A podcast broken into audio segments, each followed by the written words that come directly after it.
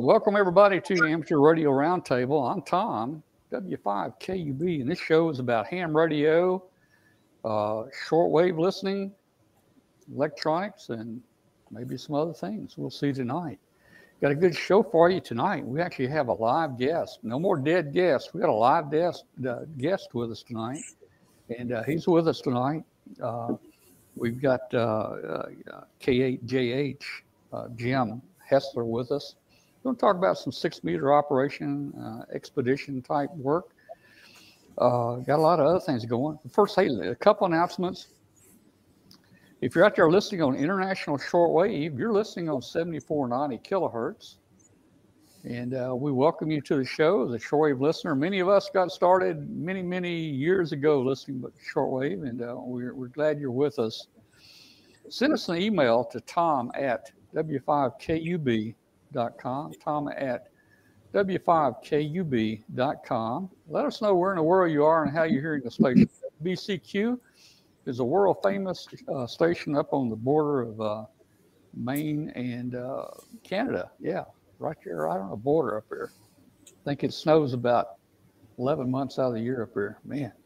Hey, got a couple neat things tonight. Uh, I told you we're going to be talking with Jim uh, you know, I've got that project for the show. We started using a nanny cam or a, a IP cam to make a remote base station uh, for VHF and put it remotely. Uh, got a little change going on with that. Had a little problem.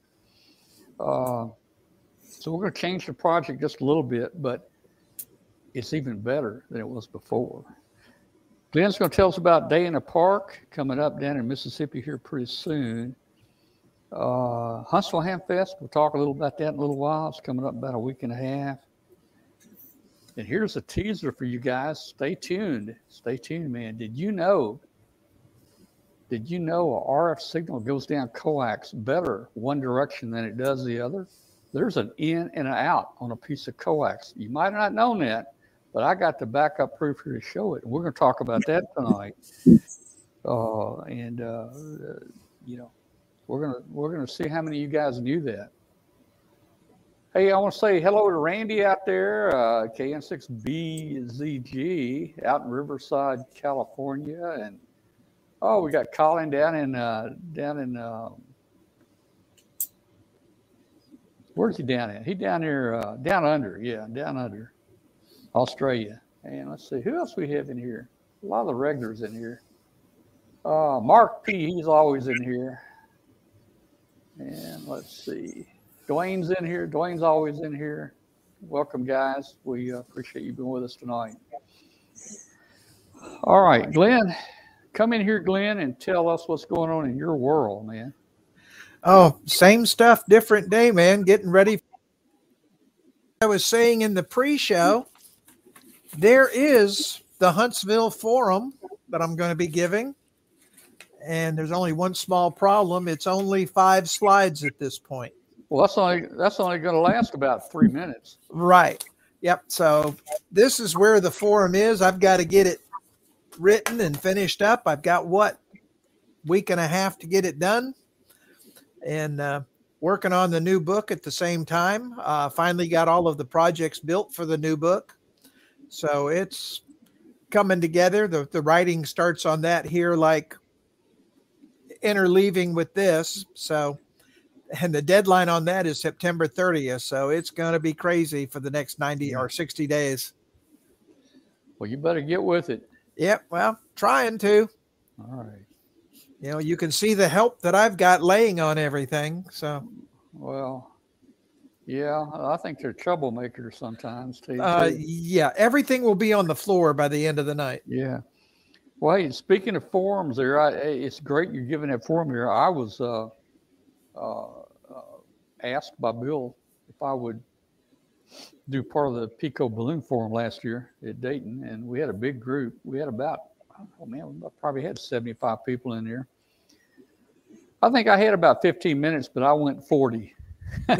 yeah, that's the way it normally goes. I went 40 minutes, uh, you know, but uh, the other speakers didn't really show up, so I, I, did feel the time frame here, but uh, it was it was nice. All yeah, right, forums are fun. Yeah. All right. Hey, uh, I see James in here. James, how you doing tonight? Are you, James, are you there? Are you talking to me? Oh, me? Yeah, I'm here. Yeah, you. There you go. How you Call me doing Jim. Call me Jim. Did it call you Jim? Okay, Jim. I thought you meant somebody else. yeah. Well, sometimes we have a James on here, but Yeah. call, call you Jim, right? Sure. Yeah. Please. Okay, we'll we'll we'll do that. So uh, now, where are you? Uh, where are you? You're up in Mich- uh, Minnesota. No, I'm from uh, Michigan, a little town called Rockford. It's near Grand Rapids. Okay. All right. Very good. Uh, hey, look at here. Colin down here in Australia says he has you confirmed on 10 meter FT8. I'm on a lot. Yeah, yeah, yeah. That was uh, uh what is it? Last year, 9 18 2022. You made Wow. contact down there. Yeah. All right. I'm impressed. All right. Well, hey, let me just tell everybody what we're going through here, guys. We we're on a, we're on our Talk Studio app tonight. Glenn hates it. It used to be called Melon app. Glenn hates it, but we renamed it. It's called Talk Studio. And uh, every Tuesday, I boot up everything. We've got about four or five computers here, all networked, and a gazillion wires to hook them all together. And uh, every Tuesday about two o'clock, we boot everything up. Well, today, guess what? It didn't boot up. And uh, I worked on about two to three hours and decided I've got to, you know, start getting a backup together. So we uh, we're running the Talk Studio app tonight. So if I press the wrong button, or you know, we bring the wrong person in, or I mute somebody, uh, I'm sorry if uh, if I do that. Um, so I don't know what I'm going to find, but uh, I was pulling my hair out today and under a lot of uh, a lot of stress to try to get the show on the road, Glenn. And I was telling Glenn, and some of you guys may have heard me in the chat room, guys. I'm really considering whether or not uh, how long I can go on with the show. Now, we've been on now for 10 years. I think that's a great milestone 10 years. It'll actually be 10 years in February. And we've had some boring shows and we had some exciting shows. We had some fun shows. But uh, it, uh, takes a lot of work, and I, I have trouble finding finding uh, help here. I posted in our chat room, uh, in our uh, Facebook group, anybody that's got an interesting topic that would like to come on here and help us talk about ham radio, please contact me. And and Jim there did, and he's got a great story tonight. And uh, so this is the kind of things I need help with. I need help with uh, content for the show, or you're gonna get a boring show. So uh, Jim, let's uh, let's just go straight to you and uh, let's find out what you're doing. You, you call it an expedition, right? Well, if you're uh, all the guys that are on, uh, a lot of people are on VHF, uh, are interested in, uh, you know, some of them are interested in getting all the states or getting uh, DXCC on VHF, six meters or two meters or the others. And so uh, sometimes they're even uh, want to collect counties. But uh, many people are, are aware that there is a, a, a geographic division out there called grid squares. And there's a system that marks off the entire world into uh, grid squares. And the grids are one degree uh, latitude uh, by two degrees longitude. So they're all basically rectangles. And so it, it's a, of interest to, to ham, especially on VHF, to see how many of these grid squares uh, they can work. It's kind of like working counties. And there are about 488 of these grids that touch uh, the uh, lower 48, the uh, United States. So, um, uh, so as you, as you might suspect, some grids have more population in them than others do. And Yeah. so, uh, kind of like states. So, some of the states are easier to get that are more populated, and some of the grids are harder to get that uh, where not too many hams live. So, uh, in the interest of helping uh, the hobby and help uh, fellows get these grids worked, um, many of us uh, go out and become what we call rovers. and a rover takes a, a ham station and you know takes it to uh, the, uh, the the sites that are needed, the grids that are more rare, and sort of puts that grid on the air. Um, like uh, might be like you would in a expedition to a rare country. Mm-hmm. Uh, so in this case, though, we're just talking about rare grids, and so some of the grids are not very many hams. Could be some of them as low as uh, half a dozen hams, and none of them. It could be that none of them are active, uh, or especially not active on VHF. So uh, I've taken upon myself to uh, put several uh, grids uh, on the air, and so now actually I've done 26 of these as I add them up. last year I was in Montana and did two grids out there, and this year I decided to hit a couple in, in Minnesota that are closer to me, but actually uh, needed by uh, fellows who are trying to work all these 488 grids. So it's we call it a grid expedition. And I just went by myself. My wife didn't want to go. And she said, You're on your own. So she let me go. And I was uh, gone for two weeks uh, alone, uh, kind of in the wilderness. And wow. so I have a few few pictures I'd like to share about yeah. with that, Tom. Well, hey, before you share, let me let me ask a question. Uh, do you do any satellite? Uh, I I haven't yet, but I know there's a lot of interest in satellite people working grids as well. Yeah, I pretty much just been on six meters. Yeah, the reason I mentioned it, my friend here in Memphis, uh, uh Rick uh, WA4 uh, NVZ, is a big satellite guy, and he was number three in the country to work all grids. Uh, the 480 something you're talking about. He did that on yep. satellite, and uh, yeah. now there's up to about maybe 40 or 50 people that had done that. But he was number three, and I think he came up with the Gridmaster Award for satellite, and I think AMSAT took that over. I see. Yeah. So yeah, he he does the same thing, but uh, uh, I've never done it, but uh, it may be something I want to do in the future. So hey, let's let's look at some pictures. I'll uh, I'll bring your uh, pictures up here, and you can uh, cycle through them and talk about them. So, all right, um, you should be seeing that, I guess, right? Yes, yes. Yeah. So the interesting thing about satellite is you make your own propagation. Yeah, yeah. And uh, in six meters, you don't have uh, that uh, that advantage. So uh, now, how, so this is my. Uh, are you seeing just the one picture there? Uh huh. Okay. Um, so I, will I just cycle through by clicking on the top? Yeah, yeah. I think just okay. Yeah, I'm seeing the screen you're seeing, and if you can all right. picture cycle through, we'll see them all. Well, this is this is my basic rig. It's it's my truck and a, a small little camper, um, and so uh, that's how I, I, I function. This way, I have my ham shack comes right along with me, uh, and so um, you do some research and you figure out what grids are needed and which ones you can go to.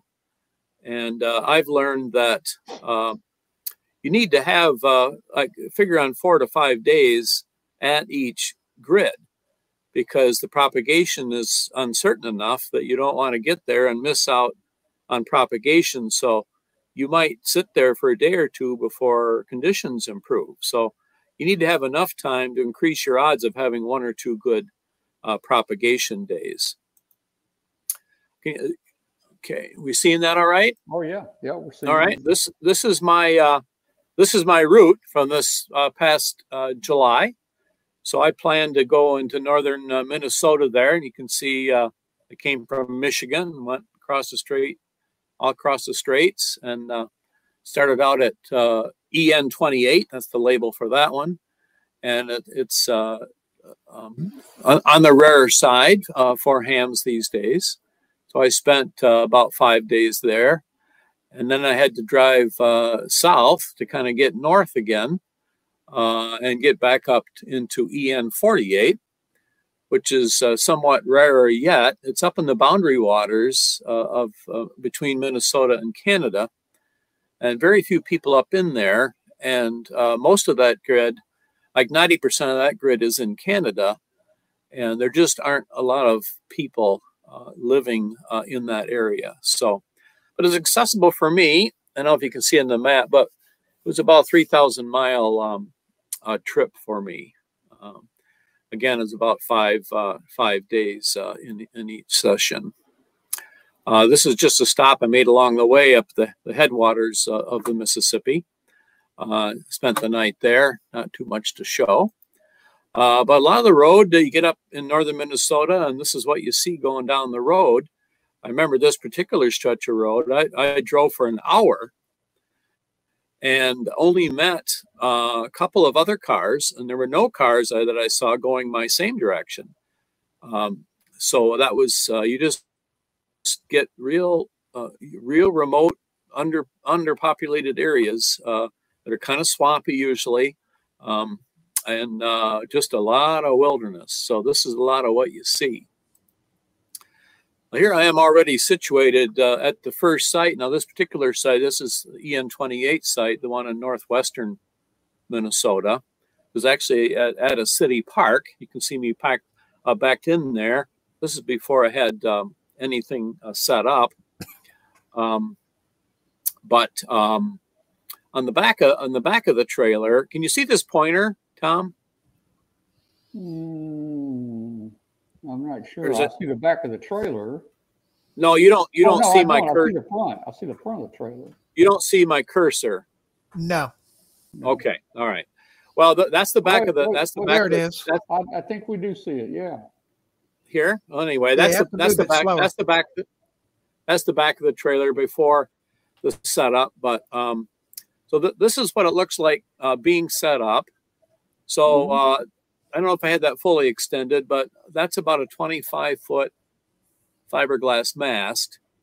And you can see the, the rotor rigged up there at the bottom. So I, I, mm-hmm. I rotate the entire mast uh, and have the guy wires there. So that's that's the general gist of of what the setup looks like uh, when it's completed. And this is in the nicer campground. So I had actually water and electricity here. So this was like luxurious for me. Oh, yeah.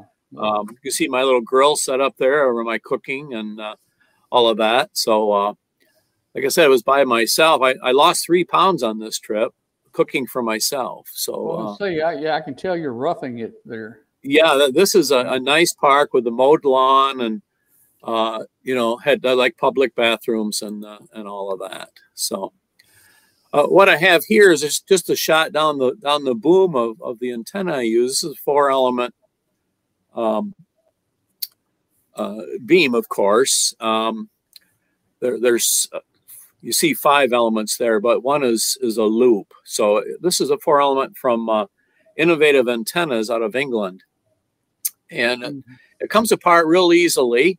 And you can see that I've got some uh, tape uh, marking uh, on on the elements.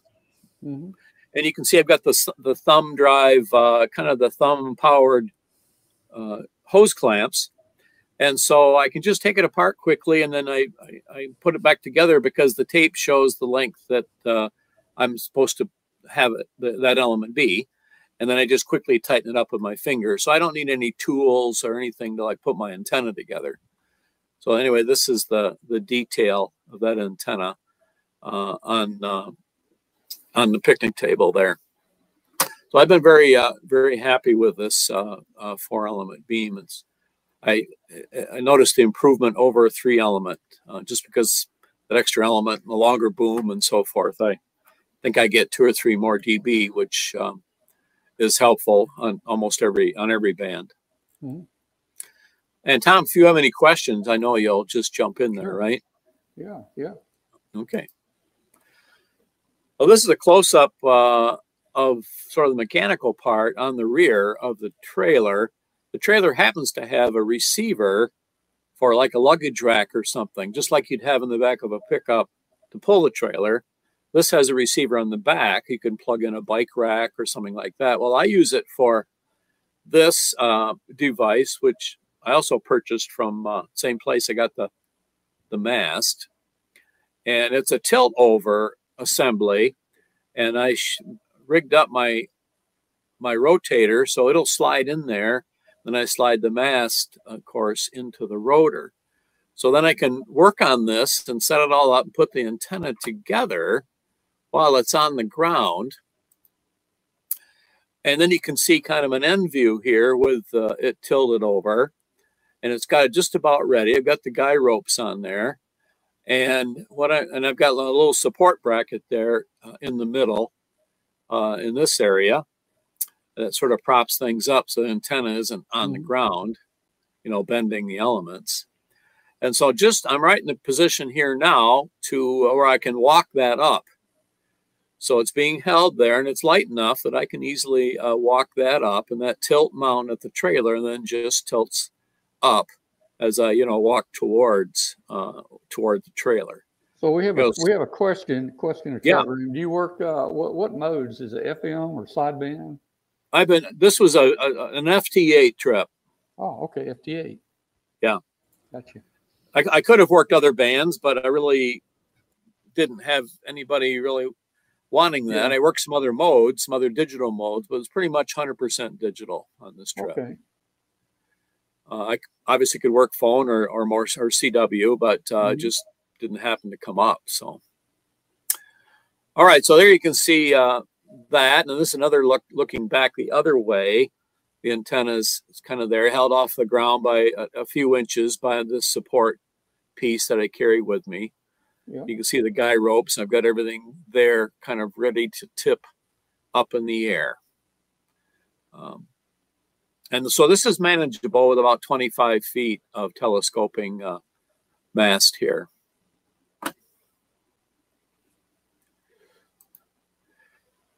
So this is uh, set up in inside the, the camper um, with all my uh, my gear there. Obviously the laptop.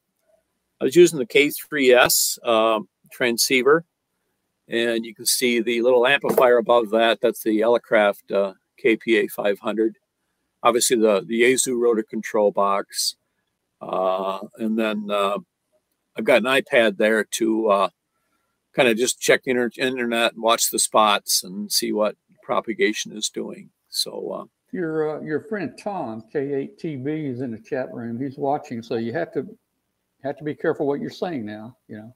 yeah, I know it. He's going to text me if I make a mistake. I think. right. That's right. Um, yeah, they keep me they keep me honest. And uh, Tom's a longtime friend. In fact, I had to call him when I was here because I had a question about some ham walked up to me out of the blue here, pulled up and stopped in front of the, of the car here, and just walked up. And he asked me if I was a ham. I said, "Yeah." He said, "Could you help me with my ham radio license?" I didn't know the guy from from Adam, Mhm. and uh, he says my license expired. So I had to call Tom because Tom's an expert on on licensing. He's a VE and everything. So I had to call Tom and do a help assist a guy on my DXpedition here uh, with his license renewal. So Yeah. so anyway, uh, when you get busy, you know, then your screen looks like this. Uh, Oh, yeah. If you've done any FT8, you know, uh, it's like solid red uh, right away if you're from a place where they uh, where they need you. So I, I got pretty busy.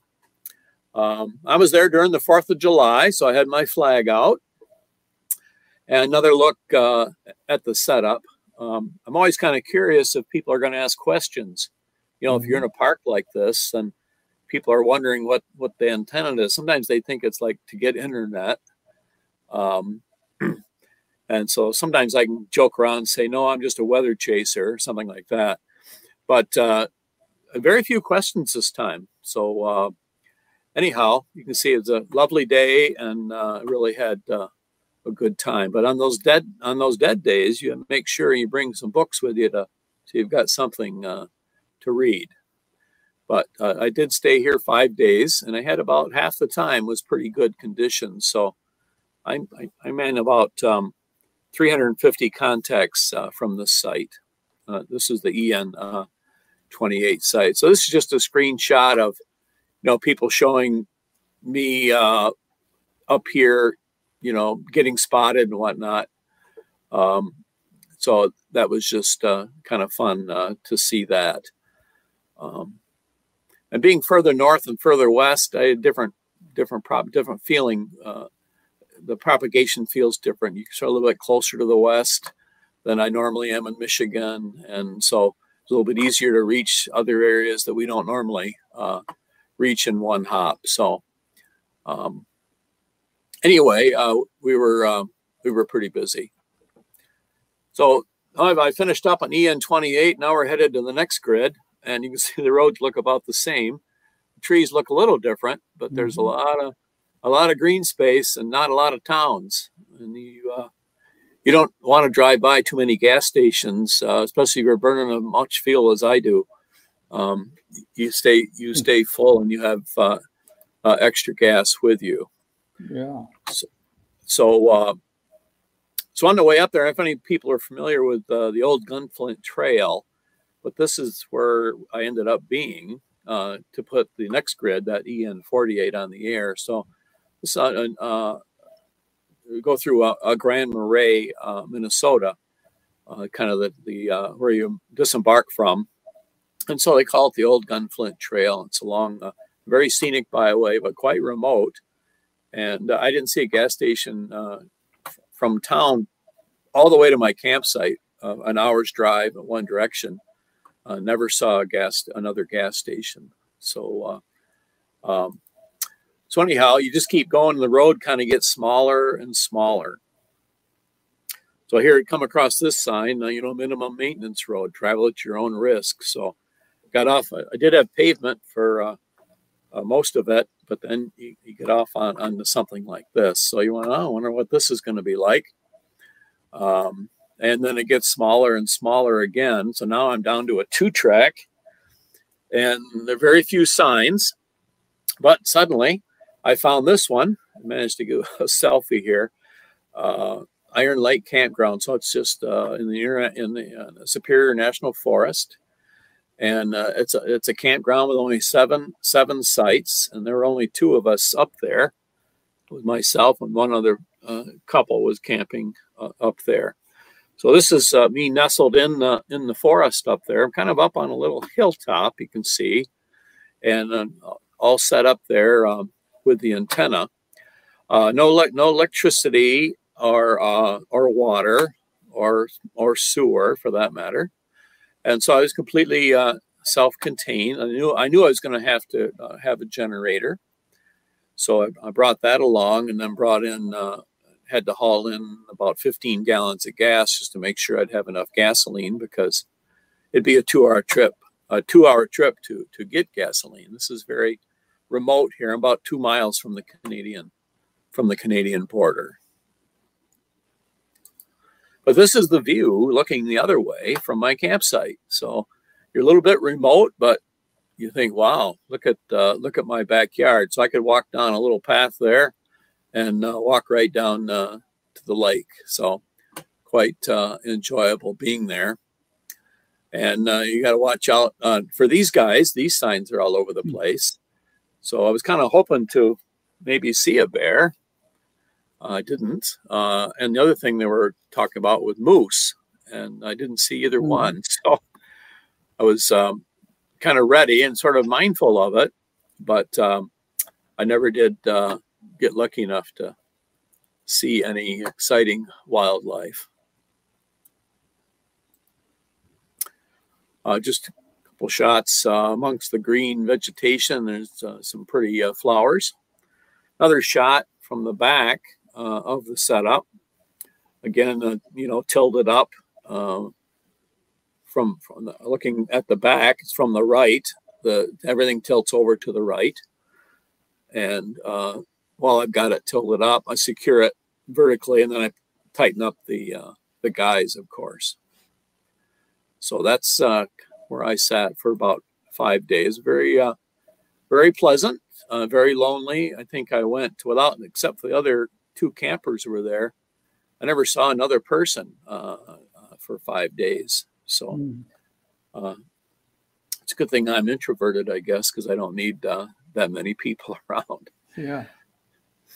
Again, another shot here. Uh, if you notice the uh, the donuts in the back corner there, the donut holes, treated myself to Mm. that, and uh, lots of coffee. Uh, but uh, setup worked uh, very very well for me. I was very very pleased with it. One of the things I've learned long ago is uh, to always bring backups of everything. Um, and most things I did. So I have a, a backup transceiver I had with me, had a backup a generator, uh, backup antenna. Uh, I did not have a, uh, a backup rotator, but I don't need the rotator. I can go out and turn it manually. So in a sense, uh, my backup is uh, is the Armstrong. But Right. if you're going to do one of these things and you're an hour from town, uh, you've got to be prepared for failures if you uh, if you're going to be out uh, in some of these remote locations. Now, I know, I know you're roughing it there, but did your camper have any type of air conditioning or I guess Yeah. it's cool up there? I, I, I do have air and heat, you know, so Mhm. you know the, the the camper itself is relatively luxurious. I have a you know like water supply and uh, holding tanks and uh, I have a propane uh, stove and I have a refrigerator and a microwave. So uh, that part of it wasn't uh, too bad, but I never needed to run the heat or uh, the air conditioning. It was just kind of really nice up there. Um, everybody else is sweltering, and I'm enjoying like 75 degrees, and at, at, night about 55. So just about uh, ideal. Um, not too much suffering that way. Now mosquitoes are also thriving. That's one of the things you got to be prepared for. It gets close to dusk and they really come out. So, but they the, the, the mosquito repellent works, uh, and so I just I just used that and tried not to be outside much. At certainly uh, after dark. Um, and I also had bear repellent with me uh, just in case. Another shot here, a little bit cloudier day. I, I, got these signs. So I put them on my picture so I can remember uh, where I uh, where I was when I took the picture.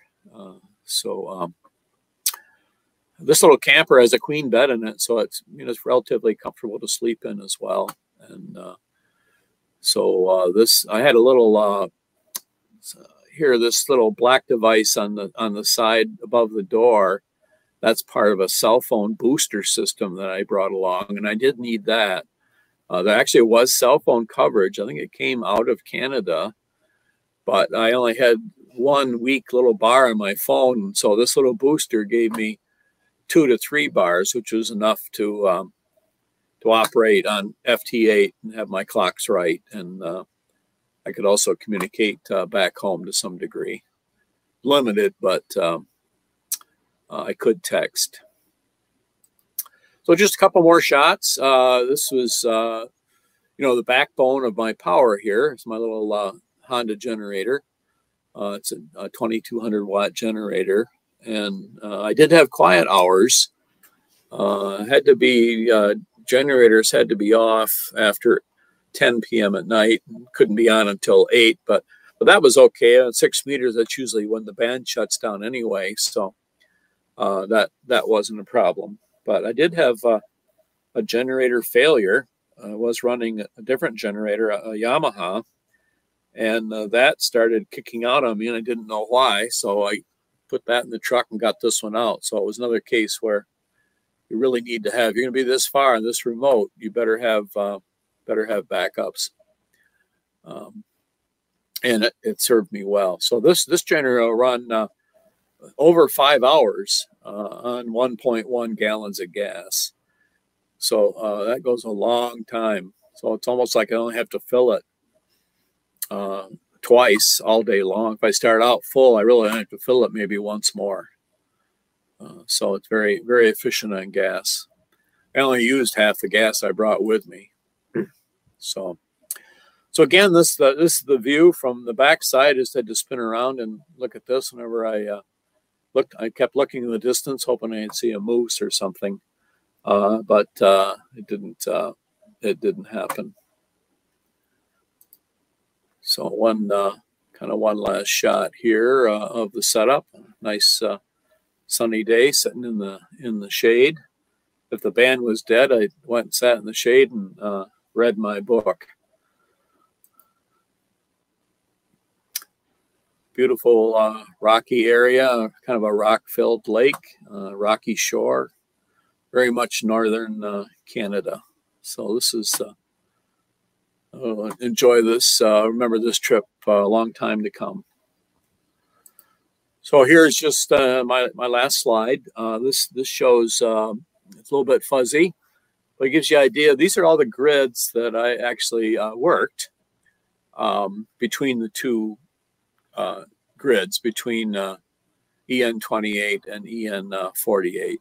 So in Mhm. total, about 780 uh, contacts. So I, I was quite pleased. Um, kind of concentrated in the east there, but I guess that's where propagation was. But I've had a few things, a few uh, times open up to the west. So you can see I've got a radius there uh, out to the west. Mhm. Um, and I believe I worked every state uh, except uh, Nebraska and Hawaii and Alaska. Uh, I worked all the other, uh, I worked 47 of the lower 48. And you can see I've got a couple down there in the Caribbean uh, as well uh, that we worked on six meters. So I was running again the four element beam, and then I was running about four or 500 watts uh, with the amplifier was my uh, my station. So um, it was very very successful trip. In fact, I just got back from another one. Uh, I was out in uh, north of Maine in FN 57. So uh, that's uh, been starkly another kind of uh, needed grid out here. Uh, but in three days, the band never opened up, so it was complete failure, um, in my opinion. So that's the kind of thing you got to be ready for uh, on VHF. You have to plan to be there long enough to catch the good propagation days. So um, that's that's kind of my story, uh, Tom. Well, Uh, have you got a picture? time. Have you got a picture of your your communications or your ham van that you can show us? Um, let me see. Uh, I didn't use that on this trip. I have one here, but if you've got it, let's see if you can show it. I Let think it's see an outstanding uh, ham van. You see that one? Uh, no. Uh, I think you're going to have to select on your share. You'll probably have to select that, that file or that folder. I will do that. Well, if, if you can't get it here, I think I have it loaded here and I can try. I, I'm, I'm not, I'm just like you. I, I've done very little sharing with this new program here. Stop sharing.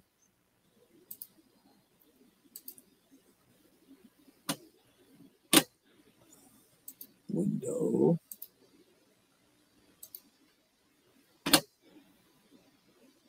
You got any pictures yet? Yeah, there they are. Uh, we need to make them big. Yeah, we got the thumbnails. You got anything now? No, because I think that opened up in a new window and you're going to have to select that window from your share. So go to your share and, and look again for that, that picture that you just opened.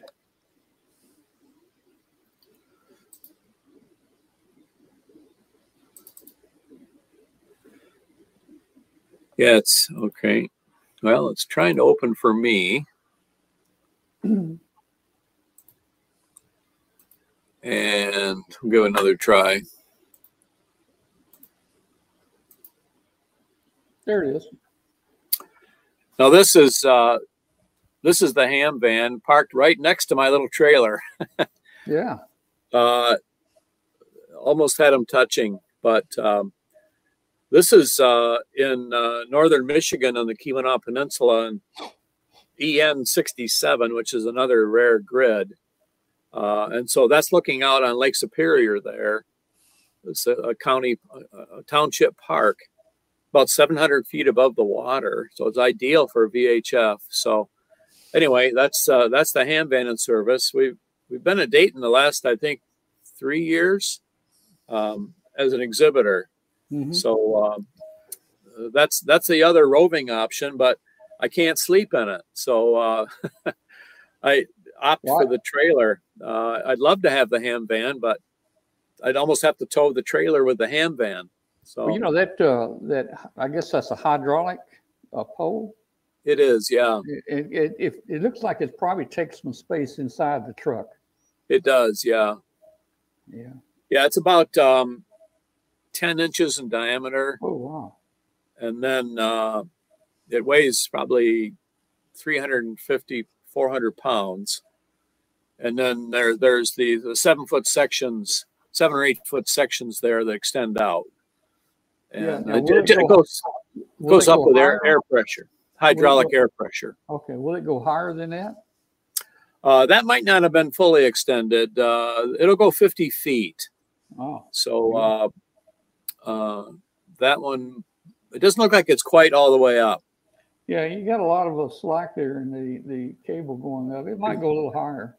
And sometimes if it's a little bit windy, and it might have been windy, we uh, we don't have it all the way up. Oh, yeah. Yeah. But if you're already 700 feet above the water, uh, you know, a few more feet Yeah. doesn't really Yeah. matter too much. Right. Right. So that was a great uh, a great trip too. Um, we've we've done that that grid uh, three or four times. So um, we just had a lot of fun. Uh, then I stayed there in the camper and you know stayed all night. So uh, actually, my friend Tom went with me on this one. Yeah. And, uh, So do you pull that camper with the uh, ham ham van? no, uh, we don't. I have another pickup. Well, you saw the pickup. I, I pulled with that. So Yeah. we drove the. We had both rigs. We had the the ham van and the camper and and pickup rig. They're Yeah, both. yeah.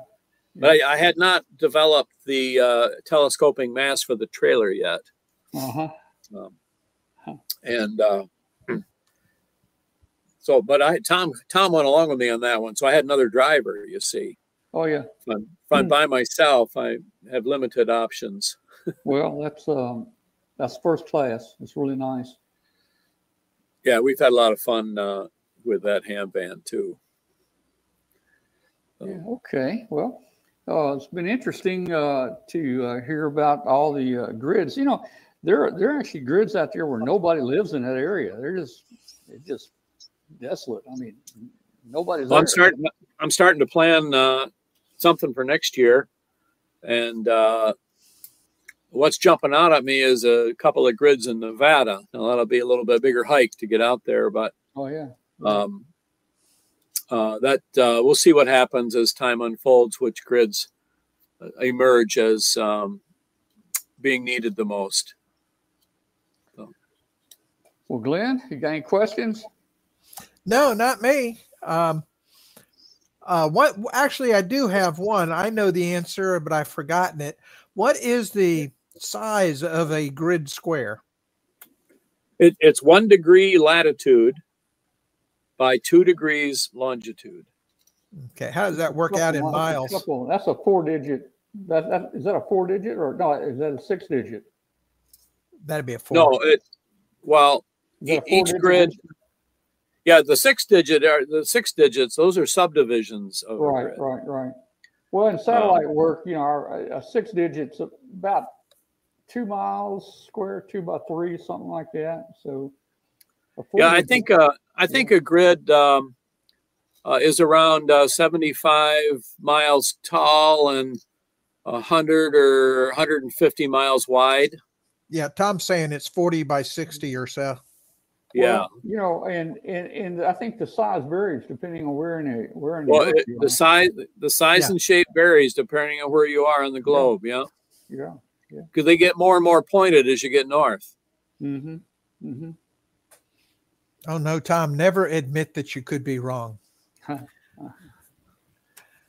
know Tom too well. Yeah. Well, this is interesting. Uh, next time you uh, have a big event like that, get us some video and Yeah. and and come back and get on the show and let us uh, let us see how much fun you have there. Now, you I have to bring a cameraman with me. Well, you have to, and that's a problem. Getting Yeah. a cameraman. We don't even have a cameraman here. You know, I, it's it's even difficult for me to work on a project because I don't have anybody to aim the camera. You know. Yeah. But uh, you know, now in addition, in addition to to that, you, you got to have food, man. We want to see the you know the the steaks and you Yeah. know, the cookouts and all that kind of stuff out there on the grill too. Yeah, that's I what did- it's all I did- about. Yeah, I did. I did some of that, but it wasn't very fancy. But I, uh, like I said, I lost three pounds in two weeks. All right. Well, hey, hey, uh, Jim, thanks so much for sharing that with us tonight. You're welcome to stick around with us the, whole, Yeah. the rest of the show. Uh, we got, you know, little uh, odds and ends of things I'm going to talk about, and uh, you're welcome to stay here with us, and you and All right. in our Thank chat you. room people. Uh, uh, if, if you want to comment, everybody comment, guys, because I know there's going to be some controversy when I talk about coax is directional and you need to put your RF signal in one end and it comes out the other end. Look at Glenn smiling there. I don't think There's- Glenn there- believes it. No, I don't. There's some. There's there, Glenn- there- no, there's a Glenn trick here. Glenn doesn't believe that. Okay. All right. Well, There's hey, a trick th- here. Thanks, guys. And hey, if there's any anybody else in the chat room who's got questions there for Jim, just uh, shoot them out. And I don't know if I don't, I don't know if uh, Jim's in the chat room, but I'll see them. Glenn will see them, and we can relay them to uh, to Jim there. Yeah. Now, Colin is saying that a grid square is one degree by two degrees, and it's 70 by 100 miles in the continental U.S. So there's a more accurate description. Six digit grid is 2.5 minutes latitude by five minutes longitude, roughly three by four miles in the and continental we've U.S. searched when we uh, we've searched a uh, six-digit grid square for our balloon, and, and you think that's really getting down really close, two miles by three miles, but that is a big area, two miles. Yeah, but that's why you went to what the nine digit grid square? Well, uh, I don't think we went to a, a grid square, but we did have a F. What is it? J, JT9. JT9. We had a JT9 on there that took it down to like 50 feet. And Yeah. that's how we found. That's how we found one of our balloons. It landed on top of a school in uh, Alabama, and and we knew right where it was. They walked Yep. out there, and there it was. All right. Well, hey, thanks, Jim. Thank you. Hey, I want to say hello to Tim WB8HRO. I think he's still in here. Tim always gets in here. I see Brent in here. Brent. Uh, yeah, Brett's W- coming to Huntsville. WY7BG. We'll see him in about a week and a half in Huntsville. All right, guys. So, hey, we're going to talk about the coax here in just a minute. We're going to talk about the, the remote base uh, uh, that we're building based on the nanny cam and uh, a few other things. So, stand by. We'll be right back. Got cabin fever? Look no further. Spring is in the air, and ICOM has just what you're looking for. We have top quality base stations, mobiles, and handhelds that are perfect for working your favorite bands. ICOM's newest amateur FM transceiver is the IC V3500. With a compact body and simple interface, this radio is a must for those looking for a long range mobile with a fresh look. The ICT10 is a rugged portable that meets or exceeds standard military testing. With an IP67 waterproof rating, the ICT10 can withstand any field activities ahead. Hear transmissions and listen to FM broadcasts with the loud 1500 milliwatt speaker. The IC7300 is a high performance, innovative HF transceiver with a compact design that will far exceed your expectations. This innovative HF transceiver digitizes RF before various transceiver stages, reducing inherent noise in different IF stages. The IC7300 changes the way entry level ATF is designed.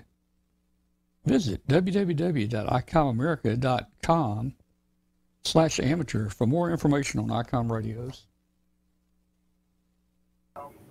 Okay. All right. So I probably need to just jump right into this next segment. Guys, coax is directional. Now, I'm hearing a little bit of feedback. I'm not sure where it's coming from. Let's see where it's coming from. That's Jim's got a radio on in the background. Oh, does he? Okay, well, that's fine. All right. Okay, okay. All right. So, hey, guys, let me pull this. I'm going to share something here with you. I'm going to do a share. Share screen. Now, I probably have the same trouble he, uh, he does. Let's see. Uh, Dana Park. Uh, window. Oh, boy.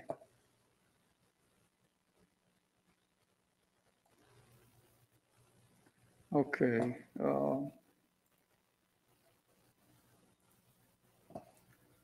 all right. Um, I'm not doing too good here. Let me see.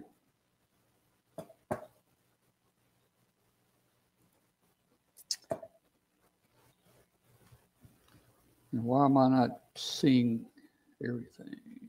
Let's see.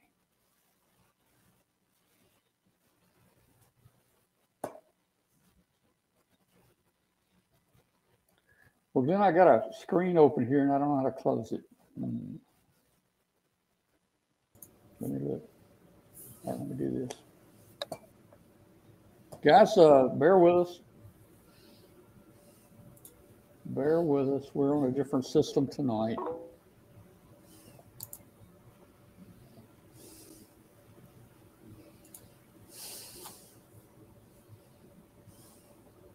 This is terrible. Then I brought up the uh, sharing screen, uh, and I don't know how to turn it off. I mean, the uh, Studio.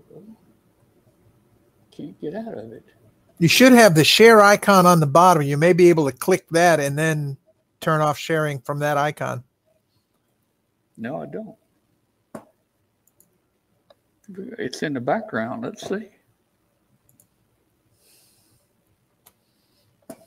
Come on. Well, in the meantime, let's see if I can Why don't do you? this. Why don't you? Why don't you talk to us about uh, uh, Day at the Park? Well, I was going to show my screen here, see how well that works, just to help you troubleshoot. Let's make sure I've got the right screen. I've got so many screens. I've got too many screens. Control Um,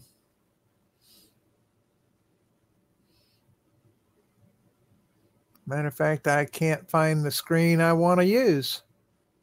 So I'm like you. I've got too many screens. Guys, this is awful. Oh, darn it. I thought I had one just queued right up. I can see it on my screen, but This I have- I have awful. too many screens for this um,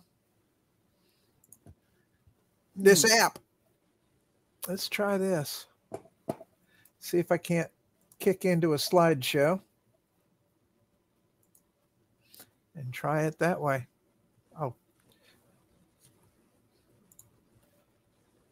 No, that's not going to work. So let's try this go. Oh, here we go. All right, here's here's the share. Did that share? I have no idea. I can't even see you guys now. That's how bad it is on this end. Hmm. Hang on. Okay, wait. Uh, let's see. Live stream. Okay, wait, wait. Something's happening. Something's happening. Something's happening. It says it says I've started a share, but it's not not showing. Well, I wonder what task manager will let me do here. Uh, let's see. Well, I don't want to close Google Chrome. Because it says it's sharing the window, but it ain't sharing. Or I tell you what I'm going to do, guys. I, I'm going to stand by. I'm getting out, and I'm going to come back in the show. I'm, I'm going to have to disconnect. I'll be right Oh, back. that probably is going to kick us off too. No, you'll, you'll stay there. You'll stay there. Okay.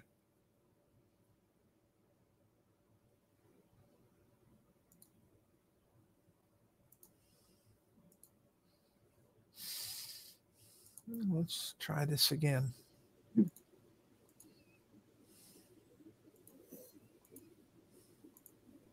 Where are you located, Glenn? Oh, I'm just outside of Memphis. I'm in EM 44. Ah, okay.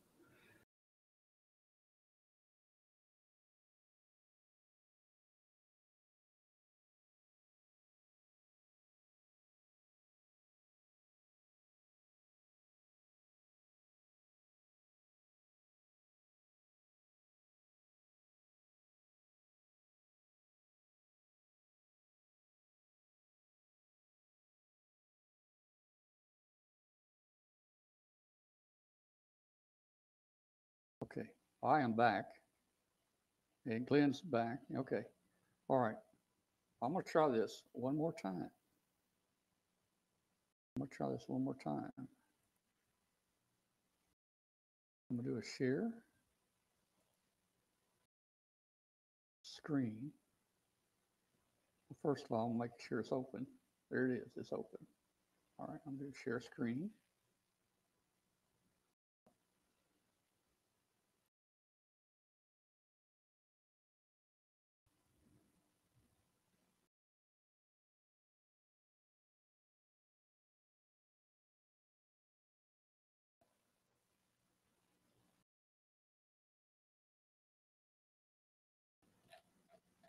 Glenn, you don't believe this. Are you there, Glenn?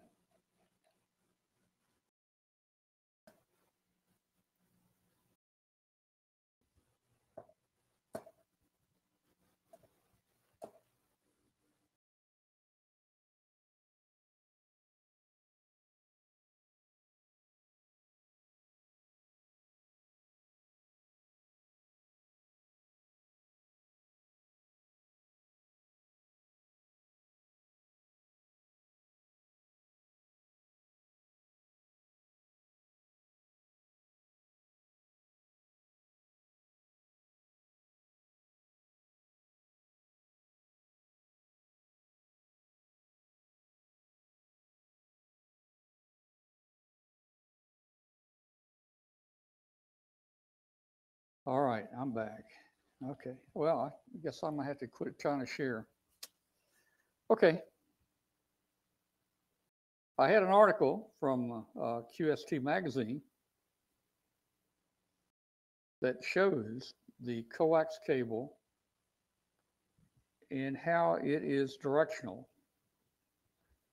There's actually even a little arrow that's stamped on the coax cable that points a certain direction. Now, why can I not get that play? I, I hmm. oh well. I wish I could show this to you. Directional coax. And uh, that was in, actually, that was in CQ. CQ. CQ of uh, April 2023. It says here there's little known fact that coaxial cable, such as RG8, 213, 214, and RG58, have more RF loss in one direction than the other. This is due to the twist direction of the inner conductor and the braid twist on the outer conductor. Uh, says here this phenomenon was uh, discovered and documented by Professor Loof Lirpa, SM9LL in Sweden. Uh, he came across this while doing basic research at the University of Stockholm. This uh, science does not apply to hardline, in which inner and outer conductors are solid. Um, manufacturers of quality braided cable today print an arrow on the outer jacket of their cables, indicating which way the transmitted RF should go. There's a picture here of coax and a picture of the little uh, arrow that's uh, printed on there. Uh, you may not notice it because the arrow is very tiny. So what do you think about that, Glenn? What do you think, man? You, uh, there we go. I got you. There you go. There you go. Okay, I'm sorry. So what do you think, Glenn? Um, I think I'm using cheap LMR 400 coaxes. Mine ain't got no arrow on it. Well, uh, has that got a solid center? Yeah. Well, see, this is twist. It's got to be twisted center. Oh, Yeah. well, that makes sense. Yeah. Solid Yeah. center's bidirectional cable. Yeah. So, uh, yeah. Yeah. What edition was that? Was that like April? Uh, well, you know what? It was April. Yeah. I figured it might be. Yeah. I, It, it was April. yeah. I might have that in my files. Now you got me thinking. oh, come on now. No. Come on. Seriously, Tom. no, I, he showed. Look at that call sign. He showed a picture. Look at that cable. call He showed a sign. picture of the cable, and it had the arrow on the cable. It's, it's uh Uh-huh. in the cable. What is its call sign? Let me look him up again. Something don't seem right, is it? SM9LL. Something doesn't seem right. Yeah, it doesn't seem right, did it? SM9LL. Yeah. Smile, smile, smile, smile. Next next thing you Hmm. know, you're going to be talking to us about sunspot spray. Man, I tell you what, uh, uh, yeah, I think it that may be an April Fool's deal. I don't know. I have a feeling that it is. I- I, don't know. I don't know. I have never heard of a coax that's unidirectional And in fact, when you build an SWR meter, you use two links of coax to create a uh, bidirectional coupler or a directional coupler.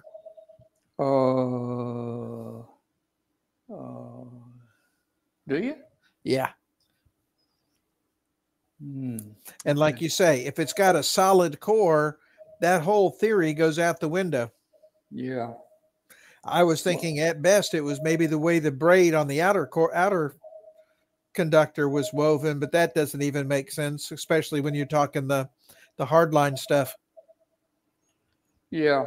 Well, you know, So Rich got you. man, I kind of think, Rich I- got you. I kind of think that that might not be a real story now that you mentioned. Yeah, it's an April Fool's story. Gee whiz. I spent a lot of time on that. I'm Yeah, turn turn your mic up a little bit. Your audio's down a little bit, right, let, let me, all right, I'm, I'm starting to get feedback here. Um, let me turn the volume down. Oh, boy. Oh, now now you're feeding back bad. Yeah. It seems like nothing, it seems like nothing's working.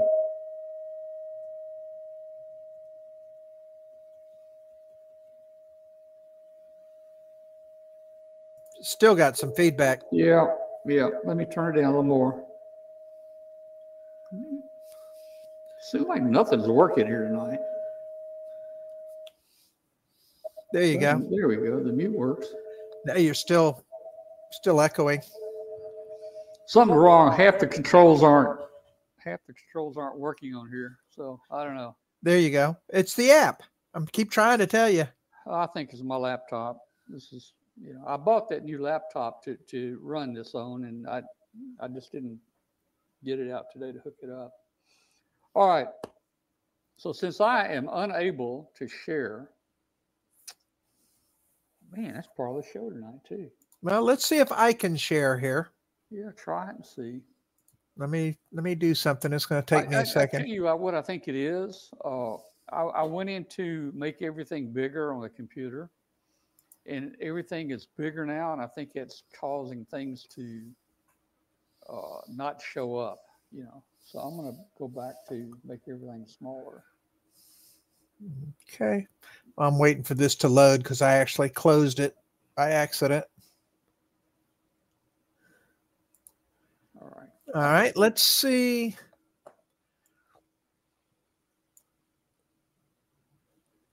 Let's try this and see if I can share.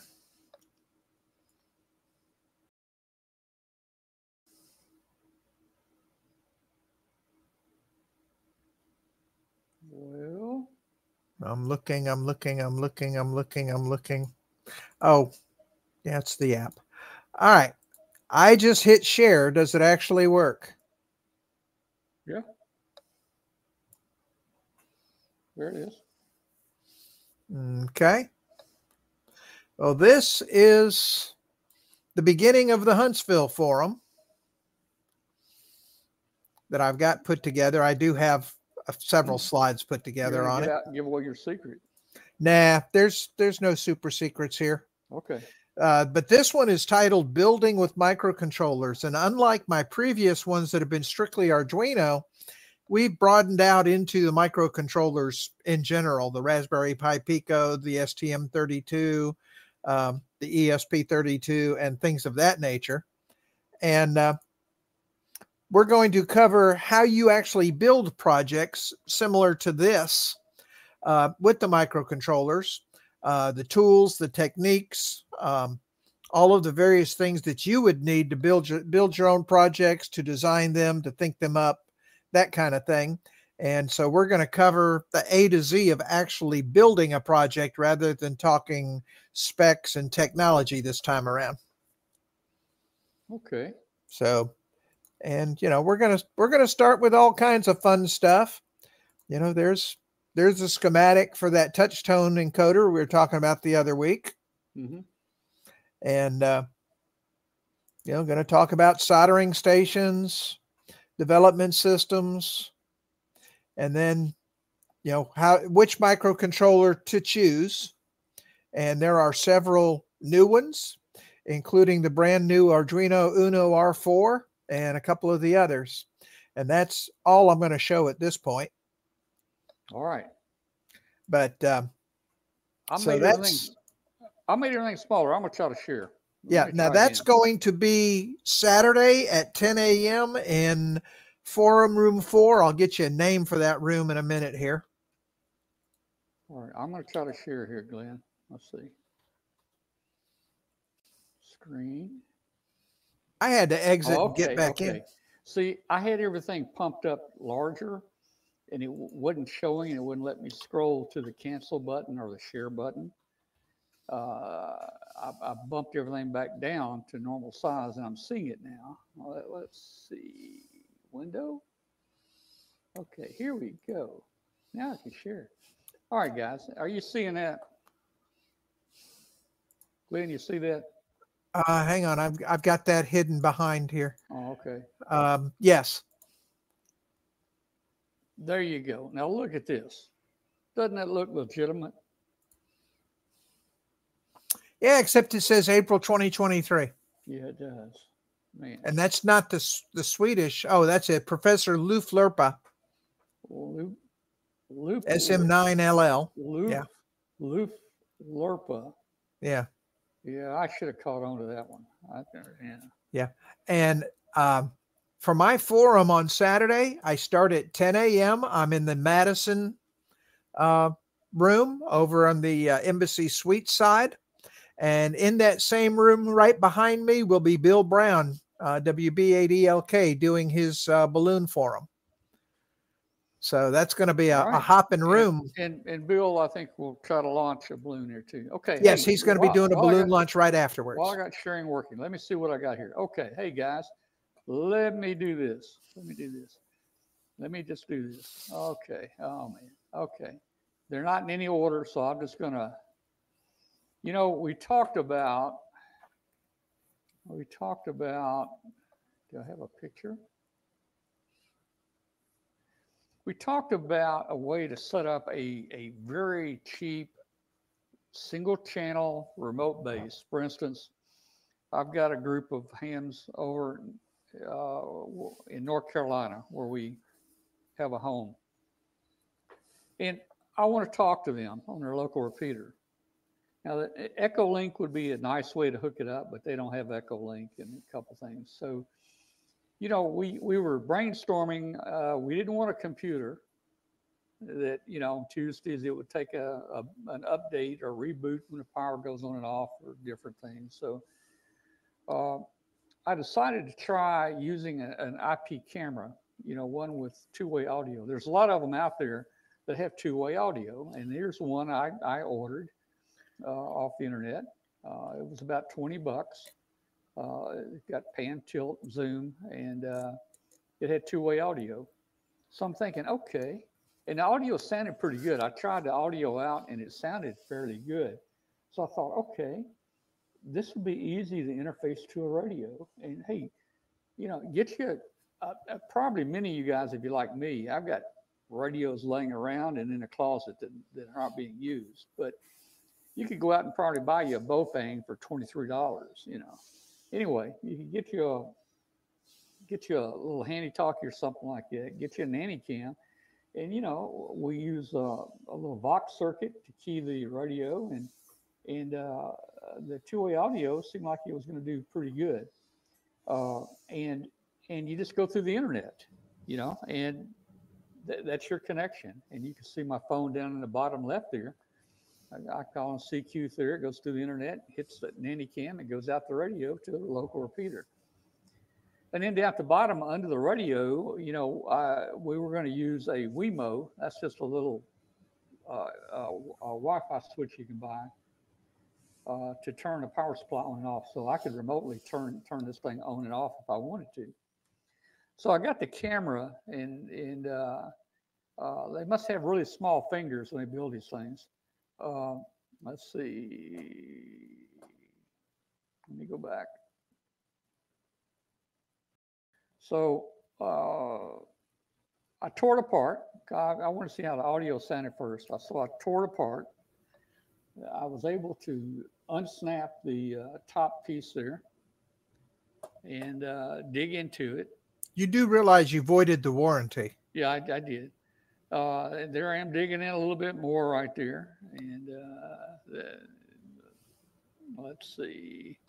There we go. There, I've, I've added a couple audio jacks. I actually took the microphone out, and I and I disconnected the speaker. So I put me two jacks on there for audio in and out. Um, that's the camera I tried out. Uh, there it is, kind of. Let's see. um, I think that's before I put the checks on it. There it is. They're having to dig down into it and and uh, to get to the microphone because the microphone was buried under all that stuff. So I was a little worried if I was going to get it put back together. But obviously, I must have done something uh, when as I was piping audio in it. I don't know if I overdrove it or something, uh, but it got very distorted. Um, and the audio just messed up. So I'm thinking, okay, I don't want to buy another camera to experiment with. I think the concept here. Put the mic back on and see if the audio I- corrects. I If did. so, I, I, I put the mic back in, and uh, it it was still it was still messed up. So something. okay. So yeah, you probably blew something or Yeah. overdrove it. So the camera still works fine. The the audio coming out of it works fine. It's just the mic in doesn't work. Uh, the pan, tilt, and zoom all works. So anyway, uh, uh, there's the camera. I thought, yeah, this is a pretty good idea. You know, power surge, power off on. It's not going to have to really reboot like a computer. These cameras always come right back on. So uh, it was pretty pretty simple uh, approach there. This is just a typical uh, uh, Vox circuit that uh, uh, I'm going to build up, and it's, it's using the 14 1458 chips. What's that? Mhm. LM 1458. Which Yeah, that'd think be an LM fourteen fifty eight op amp. That's the same. That's the same as an LM 358. Uh, either one, I think, will work here. All Yeah, And all op amps are pretty much the yeah, same. Yeah. So basically, it just you know, audio into it. You've got a, a mic amp there in the first stage, and then the second is a comparator, uh, which compares the audio and tries not to pick up a lot of uh, noise, but picks up the audio itself. And then you see that C2 right there. That sets your uh, your uh, tail delay. So as the output of this hits that transistor, it turns on your push to talk. That little that little uh, uh, capacitor C2 will charge up, and uh, it will give you like a one second, two second delay. You can adjust that for whatever delay you need. So I'll be building that up here. But the camera now, we're, we're junking the camera idea. We're junking the camera idea right there. Uh, I thought it was a pretty neat idea at first. Uh, I thought for 20 bucks for the camera, 20 bucks for the radio, and uh, no computer, I thought, you know, we'd be able to, to, to really have something nice. But I was, as I blew that camera up, I was thinking, okay, there's got to be something better. And I was thinking, you know what? Nearly everybody in this day and age has old uh, smartphones that they've they've retired. Yeah. And uh, the smartphones, even though you don't have an AT&T or Verizon uh, uh, connection on them, the Wi-Fi still works on those phones. That'd be good. So And you can just usually have an audio jack on those. that's right. So the Wi-Fi, the Wi-Fi will work on any of your old uh, retired phones. Uh, you know, Skype will work. Your email will work. Everything works through it. It's just you can't make phone calls. Right. Yeah, you, you got to go through a local Wi-Fi. You can't go through like Verizon LTE or 4G or Yeah. uh, any of that stuff. So I'm thinking, okay, and you know what? That camera, it probably had what three dollars worth of parts in it. I mean, I'm talking pretty uh, low quality, you know. Oh, yeah. inside. I would imagine most of your smart smartphones are five hundred dollars, eight hundred dollars. You know, they're They're going to have a little bit better audio they're, quality. they're better. They're better. So I'm thinking, okay, why didn't I think of this before? Let's just take the phone and put a retired phone there. Same thing, audio in and out through the jack. It hooks to your local Wi-Fi there. And there I am down at the bottom. I use my phone and I call Skype. This time we run Skype though. and that's how we do the audio. And and uh, I already had Skype loaded on that phone. There's an option for Skype to auto answer. So you set that option for auto answer uh, on that phone, and uh, I, I, I I call the address that phone up, it connects, and man, now I have two-way audio to my radio. So that's what uh, that's that's the next step we're going to be doing right there. Now, Mark P is saying most radios have Vox built in.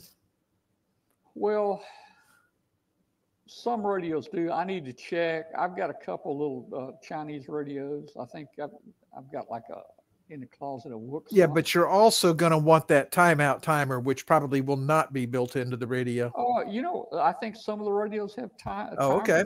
A timeout built in them. I need to check on the uh, Vox control. If it does have a Vox control, then then we're set, man. You know, we just we just turn it turn it on Vox. So some radios might have it. Some, of course, are not going to have it. But uh, this, I guarantee you, right here, this will give you a good quality audio connection. And I, I played with it through the audio through the internet here. There's almost no delay on the the Skype is very good about no, Yeah. no delay, and uh, I think it'll make a nice connection. Now the thing about this is this is a single single frequency only, because we're not we're not incorporating any way to steer the frequency or anything like that. So Right. if you got a local a local repeater there you want to talk to, you you set your radio up for that local uh, frequency. Uh, uh, you you know put the right tone in, uh, whatever, and you interface it there.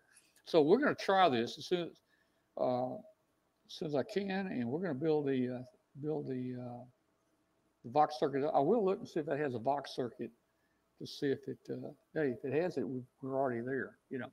Yeah. All right. So that is another thing. And I clicked, I clicked, I clicked stop sharing. Yeah, you've stopped sharing. You're showing my ugly mug.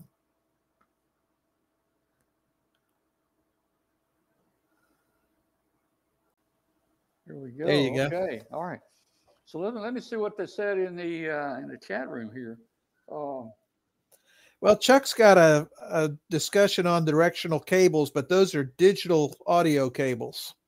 yeah, yeah, And uh, Oh. that's an interesting discussion he brings up. yeah. Huh, interesting. Uh, well, shucks, man. I thought I, I thought I brought something to light here on the show. Yep. Now, now Mark just said just duct tape the phone to the Baofeng radio, no wires needed. Uh, hey, you know what? If it's Vox, you're right. You're you're right. Yeah. Absolutely. Oh man, it gets it gets even easier. Right. Uh, let's see.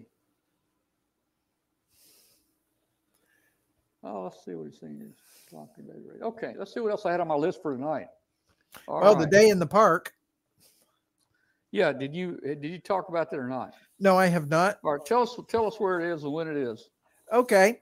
Um, in Mississippi, on an annual basis, we have what is called Day in the Park. And uh, one club or several clubs in a different area of the state puts on a day of uh, for ham radio and, and hams to show up, get together, uh, talk, have food, and uh, have a swap area and stuff like that. So think of it as a quick, you know, one day gathering kind of thing. And it's uh, scattered around the state, state, a different location every year. And uh, this year it's going to be at the Olive Branch City Park in Olive Branch. Uh, it's going to be put on by the Olive Branch uh, Club and the Chickasaw uh, Club in Hernando. Uh, the clubs have joined up for this. We did it in the past. Uh, we're going to have HF stations set up. Lunch is going to be served. That's free lunch is going to be served. We will have a DX uh, CC card checker available. We'll have a tailgate swap area. Um, we'll also have free entry for the door prizes. And last time we did this, we got several thousand dollars worth of door prizes donated from uh, all kinds of vendors. We had MFJ donating a uh, a six meter beam. Uh, no, they donated a cobweb. I'm sorry. Um, Wow. That's nice. Yeah, Heil donated a headset. Hey, and you need a cobweb because yours tore up in ice storm. No, I'm putting mine back together. It's easy to put back together. Okay. But um, we we got a a large number of prizes from the uh, various vendors. Every vendor kicked in. Um, and so we're going to have free entry for those door prizes. I think we had like 50 different door prizes last time around. Uh, we'll also have a drawing for a radio. This is usually a two meter or dual band mobile rig, and those will be uh, a dollar per ticket for that drawing. We'll also have VE testing, uh, new license and upgrades on site. And this is going to be October 14th from 9 a.m. until 3 p.m. And I'm pretty sure that's a Saturday. I'll double check here. Oh, yeah. Yeah. But, uh, and that will be at the Olive Branch City Park on Saturday, October 14th. And uh, you have to be present to win the prizes. So if you go home, you lose. But uh, we also have the talk in on the Olive Branch repeater, 147 255. So, uh, y'all, you know, come on over. You you don't have to be in Mississippi to come over. You any any state, just come on down, have some fun. What, what And, kind of food you having? Uh, last time we did a really big barbecue cook up, Yeah. and uh, um, yeah. it, it was outstanding. Uh, You showed up, didn't you, or did you miss last year? Uh, the- the time we did it. last year. I No, it was about four years ago. year. Yeah. Yeah, I, I don't think you made it that that one. Uh-uh. But uh, yeah, we have several club members that are expert barbecuers, and they made us some wonderful pulled pork, and we had all the fixings and baked beans and the whole nine yards, you know, drinks, everything.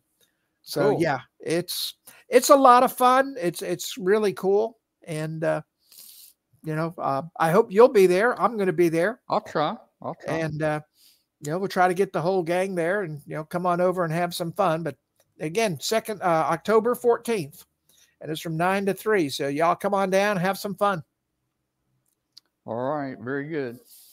I'm hearing myself. I got to turn it down. I don't know Yeah. why I'm hearing my audio. I don't know why. And Mark P is saying if your home router can do a VPN, then your cell phone could connect to your private home network. Yeah. So, but if you're using Skype, you don't need to even connect to your home network And you know, you can even set Skype up where it can only take calls from from one person. from from a specific person. You know, Right. It, it has a directory. Yeah, that's right, that would be all right. the way to do it. All right. I want to talk about something else here, guys. Let me see. I look this thing? Here we go. I don't think. no. Oh, here we go. All right, guys. It's for me to tell you guys about this. Hadn't keep talked too meaning much to about do it this that. year. Hadn't talked too much about it. This is the CAA 500 Mark II antenna analyzer. And um, if you guys go to our website to w5kub.com, we'll be on there uh, streaming the Huntsville Ham Fest in a week and a half. We'll actually stream uh, Friday, the setup day, and we'll stream Saturday and Sunday, the show days. Uh, so one of the things we uh, started doing the last couple years is, i- i- although we're going to give away about 40 free prizes to our viewers, let me tell you real quick how that works. You just watch watch the Hamfest on our show, our live show during uh, that Friday, Saturday, and Sunday. Hambot is going to pick random names out of the chat room. And, and if he calls your name, you win the prize he's trying to give away. But you have to be there and you have to say, you know, you got to hit, you, as long as you hit something, Hambot knows you're there. You can hit a period, you can say hello, you can say, hey, I'm, you know, I'm here, you can hit, you can hit ABC. As long as you hit something on a keyboard, Hambot knows that you're there and he will uh, recognize you're there and you won the prize if you claim it within the allocated time that Hambot counts down. Now, Hambot's going to count the time down. You're going to go down to 10 seconds, five, four, three, two, one. If you answer after Hambot says time's up, you can't argue with Hambot. He's a robot. You used to could argue with me and usually win, but now you can't. You can't argue with Hambot. At the we have a prize page set up on w5kub.com. There's a link at the top says prizes. And at the top, we've set aside one prize, this this CAA 500, not this one, but a brand new one. And uh, uh, it's a VHF UHF CAA 500 antenna analyzer. And uh, it's a cross needle. It's also got uh, graphical interface here to read frequency. It'll plot, it'll plot your uh, SWR and so forth. Goes up to uh, 500 megahertz. This thing is built like a brick. It's it's an iron case or steel case, uh, about the size of a brick, very heavy, almost indestructible, or maybe undestructible. I don't know what the word is. But uh, we set this aside for people that would like to donate five dollars to help cover some of the cost of our trip. Huntsville trip's not going to be really expensive, but uh, just just going here, it's going to cost about a minimum of fifteen hundred dollars just to go put the webcast on for you guys. So that's a lot of money to go to a, a Hamfest, fifteen hundred dollars. So what we're going to do is one prize, fundraiser only. For every five dollars that you uh, uh, you send in, we're going to put your name in a hat for a chance. You know, ten dollars gets you two. You know, twenty dollars gets you four chances, and so forth. And I like to say, if you want to do a thousand, that'll get you. What's a thousand divided by five? I twenty two two hundred. I can never do that, Glenn. Hey, Yeah, it's 200. Hey, 200. I'll throw in a couple extra. Anyway, so if you go to w5kub.com and uh, go to the prize page, there's a, a link on there for donate, or you can just hit the donate button at the top. You do not have to be present to win. If we pick your name, we're gonna we're gonna uh, have Comet or we're gonna have NCG send us send one of these to you. We've had several winners over the last few years, and they've won these, and they're very it's a very nice prize. Yeah, I want it. You don't have to be a you don't have to be there to win That one. this one. You don't have to be you don't have to say I'm here or anything like that. We're going to pull the name out on Sunday, the 20th, uh, around noontime, uh, Central Time, noon, and we're going to pick the winner and we'll announce it on the show. And we'll try to contact you. Please try to leave an email or something. Uh, sometimes we get a winner, and it's difficult to find the winner. So, just want you guys to know about it. But there it is. There, it's a, it's a nice, very nice, very very nice. The CA 500 Mark II. And it's heavy. All right. And I will say this there have been very few people that have donated this year. I don't know why the I don't know why it's down. Maybe because we didn't have a show last week and we just didn't announce it. But uh, We had a show last week. It was the week was before. You know, maybe the week before. So uh, we just really hadn't been getting the word out too much. Now during during the uh, Saturday show, uh, we'll probably mention it, and we'll probably we'll have a lot more people watching. Maybe we'll get a few more people to donate for that. But Now, but Tom. Collins asking, is that going to be for everyone or only stateside? Okay, uh, this has got to go to a U.S. address. So, uh, and it states that in our uh, on our prize page. So if you've got a U.S. address, you're you're still okay. Yeah. You can But, send, have uh, it sent to a friend and they can get it to you. But yeah, we can't if you ship give us a. U.S. address, we can we can take care of it. But you know, Shipping from the US is just insane. To ship this to Australia or or or Siberia or somewhere, you know. I mean, Yeah. Oh man. No, unfortunately, you know, I still don't know how China can get stuff here for a dollar or even free shipping. I know. I know. and know. you try to go the opposite directions and it's 75 bucks. I I know. I know. Don't understand. Well, on our balloons, uh, I've been buying balloons from a, a company in Japan that makes that special balloon. And I get, I think, 10 balloons for, it, it cost, it, I think it cost $250 two hundred and twenty dollars, but that that is a hundred dollars for shipping, Wow. and it's like twelve bucks a balloon, but it's a hundred bucks for shipping. Where's that coming from? comes from it comes from Japan. Ah, okay. But you know, uh, the, balloons are about twelve bucks a piece, so I ordered ten of them, and uh, you know, so once you divide that out with the shipping, that makes the balloons cost somewhere around you know twenty dollars, twenty two dollars. Yeah. Something like Still, that. that's just a bunch for just a, a little Yeah. lightweight balloon. Yeah, yeah, it is. Okay, well, guys, like I say, not many people have uh, have uh, put donations in, but I'm, I'm sure it's going to go up. But uh, I've got my note here that I need to make my donation. All right. Well, make So- it there, man, and uh, Well, don't, don't once- try once to I make bribe a- while you're there. While you're there uh, uh, at, at Huntsville, don't try to bribe Hambot because it won't work. Oh, you- work. well, I, I bought a whole case of WD 40 for him. Did you Yeah. a whole case? Yeah. What are you gonna do with that? Figure he and I could just, you know, Oh, I got you. Share a couple in the Hambot has background. Been oiled up. Hambot has been oiled, and let me see. I'm just gonna if kinda- You guys, I'm just kind of grease him up a little bit better. yeah. If you guys want to know who Hambot is, let me see. I got Hambot here.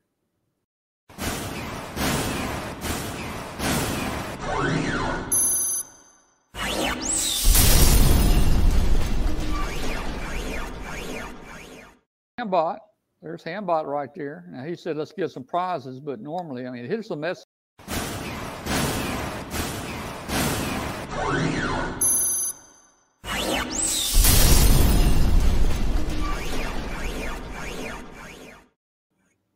All right. So Larry said he can't get to the page. I, I'm not sure why you can't get to the page, Larry. Uh, uh, if you go to the menu where it says PayPal and click on it, you don't get. Do you get the menu, uh, Larry? Do you? Are, you even getting the W5KUB uh, dot com page? Let's see if I can do it. Yeah. See if you can get it, Glenn. While you're there, just put a thousand bucks in. Yeah, yeah. I'll, I'll give me your credit card and I'll make sure it happens. Yeah, Mark says no video on the embedded video page, I think. And I, I checked it earlier on the YouTube dashboard and I had Mm. embedded, Click here to embedded- donate. thought I had embedded turned on. Let's see. Allow embedding. It's turned on. So Yeah, it. Uh, I click here to donate, and it takes me to the the the link. And I bet you if I click donate, it would want my money. Well, it'll bring it up and then you you you tell how much. But so you're getting there. Okay. Well, very good. Yeah. good. Okay. All right. I will. I will do mine tomorrow. Hey, while you're while you're there on the on the page, click the video over there on the left side and see if it comes up. Hang on. I Mark uh. Mark P up in uh, Ohio. You mean your live video and chat? Yeah. Oh, I've got that up. Uh, I'm, I'm watching your live video on, on the web page. from your web page, Yeah, Yeah. I did the pop out. I always have Oh, that okay, up Okay. just so I know that, you know, I can see how far the, the delay is. You're about 30 second delayed. Yeah. Okay. All right. Very good. Yeah, I think it's I think it's working. Okay. Yeah. All right, guys. Well, it should be working here. And uh, so let's see. We talked about. Let's see. Boy, I talked about We've, the we've, camera we've deal. got just about changing- everything. yeah, we're changing over from our camera deal to uh how do I do this? Hide on stream, hide on stream. Heck, I can't even remember how to do it. There we go. Why did it work a minute ago? Oh well. Okay, so uh hey, we talked about the camera, uh the nanny cam thing. We're gonna change that to uh, uh to uh the the smartphone. Man, we talked we talked about the coax, one-way coax deal. Hmm, that was a bust. Yeah. All you had to do was look down and see April, and it was like, Oh, yep, man. You thought you had me. Yeah, we, we we did a day in the park. Oh, let's talk a minute. Let's talk a minute about Huntsville. Let's just build up Huntsville here. We hadn't talked about about that yet. Well, we have a little bit, but A little bit. can always talk more. But did I say I'm excited about going? No, not enough. Not enough on this show. You don't right? seem I- like I- you're really excited. No. Yeah. Boy, I tell you. Mm-mm-mm. Okay, Yeah. guys, here's the plan for Huntsville. We're going down Thursday. So we can be first at the door on setup day. We're going to drive in the door on setup day and we're going to set up our booth, get our networking all set up and all that. And uh, we will have the stream up. It'll probably be 10 o'clock in the morning before we actually get stuff because we got to run extension cords and and uh, cat five cables, just all kinds of mess, you know. So, so it might be ten o'clock before we actually get a, get the stream going. Now, no prizes on Friday, uh, but we still may have some fun. You know, you never know who's going to walk by. I mean, you know, Well, it won't Uh, be me. you know, uh, you know, Bob Heil may come by, or or or Ray Novak, or who knows who may come by. You know, uh, Gordon West uh, sometimes drops by, so we may have uh, we may have some people there uh, Friday. Uh, some interesting. Well, how uh, late are you going to be there Friday? on Friday? Uh, we will pro. I'll probably stay in here at least till maybe four thirty or five o'clock. Okay, if there's a chance I can make it. I'm Yeah. going over Friday morning, but I'm going to be at the Rocket Center about the time they open or thereabouts. I'll be there at about 11, and I'm going to spend the day at the Rocket Center and then head over to the Embassy Suite. So I probably won't get there until three or four. But if I get there early, I will Yeah. run over and say hi. Well, I think But- we have some reservations. Uh, I do, uh, and a couple of, few of the Memphis guys uh, have reservations at the, I think it's the Rhythm, that new restaurant down at the, on the north, I guess is the north end of the, the hall there. We'll be having, having uh, uh, dinner there. So I, I Yeah. try to stay there most all day. Now, Kathy, Kathy will be with me. She won't be there the whole time. She'll go to dinner with me, of course, but you know, setup day is an interesting day. You get to talk to people, you get to see stuff. Last year, I even bought three brand new power strips on setup day. Ah, cool. You know why I bought them? We forgot to take our extension cords. Oops. So, so I couldn't even get the show on the road without finding somebody that's selling power strips. You know, so yeah. Brett, there's a lot of good restaurants near the convention center. It's in downtown Huntsville.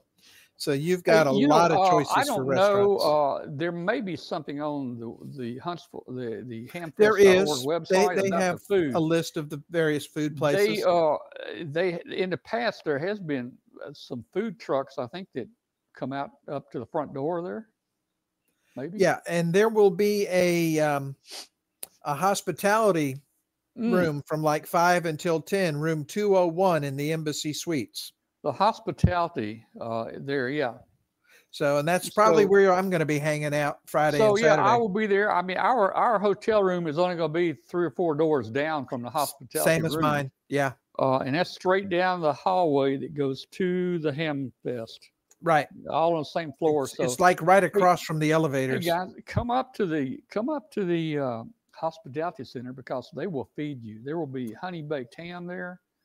There will be uh, soft drinks. There will be beer. There will be pretzels. Uh, there, there's all kinds of food that, that's going to be there. Yeah. Now, Brett, there will not be convention center food Friday night. You have to go to the either one of the restaurants there Oh. at the convention center, or down the street, or in Huntsville proper. So are you ta- are you talking about the uh, hospitality? No, he was talking about convention or food vendors, Oh, oh, uh, the yeah. concession. I think if I'm, I, I think maybe I may be wrong, and I should know this. I've been going down there for years. I think even Friday night they may have food in the hospitality. Oh, they will have food in the hospitality room. Absolutely, yes. And, I think Uh, and the, the Young Ham on the Air presentation will be Saturday. Usually that's right around noon or so on Saturday. Yeah. Now there is a uh, um, a restaurant that just opened a new one that opened up uh, last year. There in the lobby of the uh, of the uh, embassy, Embassy Suite. Suites. Yeah, it used to be a Ruth's Chris. but it used to be Ruth Chris, uh, but uh, it's not anymore. It went to a high class. Now you think Ruth Chris was high class? Oh man. this place, this this new place, you got to have a reservation. Go in there and sit down. Uh, hey, a Are they still going to do the buffet bucks. breakfast? Huh? Do they still do the buffet breakfast? Oh yeah, yeah. Now they have the free free breakfast downstairs. That's not the restaurant though that I'm Oh. talking about. But that restaurant is very very expensive uh, and high end. There Is that the one that's downstairs? Yeah, in the lobby. Yeah, that took the place of Chris Ruth. S- sounds like somebody's going to need to take me to McDonald's. Well, there is a restaurant that opened two years ago. If you walk through the North Hall, just keep going down that hallway. There's a there's an in, there's there's a, a restaurant called the Rhythm. Nice big restaurant bar. It's in the convention center actually, but it's on the far north end. It's about a 20 minute walk. By the Yeah. time you you know you walk down all the halls in that convention center to get there, it is a long ways down here. But that's where we'll be Friday night. We'll, we we've got reservations and Yeah. Now, Oh. Brett, there is good barbecue all over the place. You're in Alabama, for heaven's sake. Uh, but um, I would recommend going on their website, the the Hamfest website, and looking at their restaurant list. There are several uh, main streets not far away that has there. There's a there's a barbecue joint on every street corner in Huntsville. Yeah, the uh, Young Ham of the Year uh, will be about around noontime on Saturday. Yeah. And we will, uh, we, we've always webcasted that. So uh, that, that will be on the Young Ham of the Year. And uh, if you guys uh, are members of our uh, uh, Facebook page, I think we posted about that on our Facebook page. Yeah. Now, ARRL will also be there. It's my understanding that CEO Dave Minster will be there as well. Uh, saw where uh, him and uh, David Norris uh, said that they were getting together. So they will be at Huntsville as well, along with the ARRL folks. So um, you can get to get to meet with them as well. The uh, convention is not going to be serving food to the general public. Not Uh, until Saturday. Well, the convention. the- They've got the concession stand. Oh, oh, oh, oh! I guess okay. I, I- I, I, I wasn't reading that right. I, I was thinking that as ham, the ham fest. No, the, the no the concession stand, but it is also cashless. Um, Oh, They've they gone have cashless. now. That's right. so Well- you're going to have to have Google Pay, Apple Pay, credit card, debit card, some form of, you know, ethereal Well, pay. They uh, one of the nice things about uh, the ham fest, they do provide uh, lunch for Vendors uh, for the vendors. Yeah, and presenters. I get a lunch. Yeah, and of course we get that. Now I don't know if the I don't think the flea market people will get it. It's just the.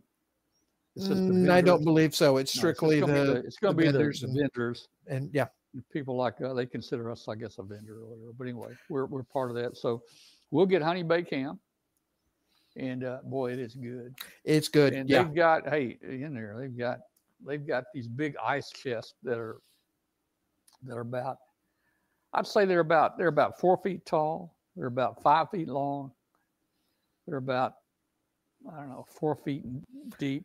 And they are full of ice and full, full, of of drinks. ice and drinks. This will be full of Diet Coke. This will be full of regular Mm-hmm. Coke. This will be full of root beer.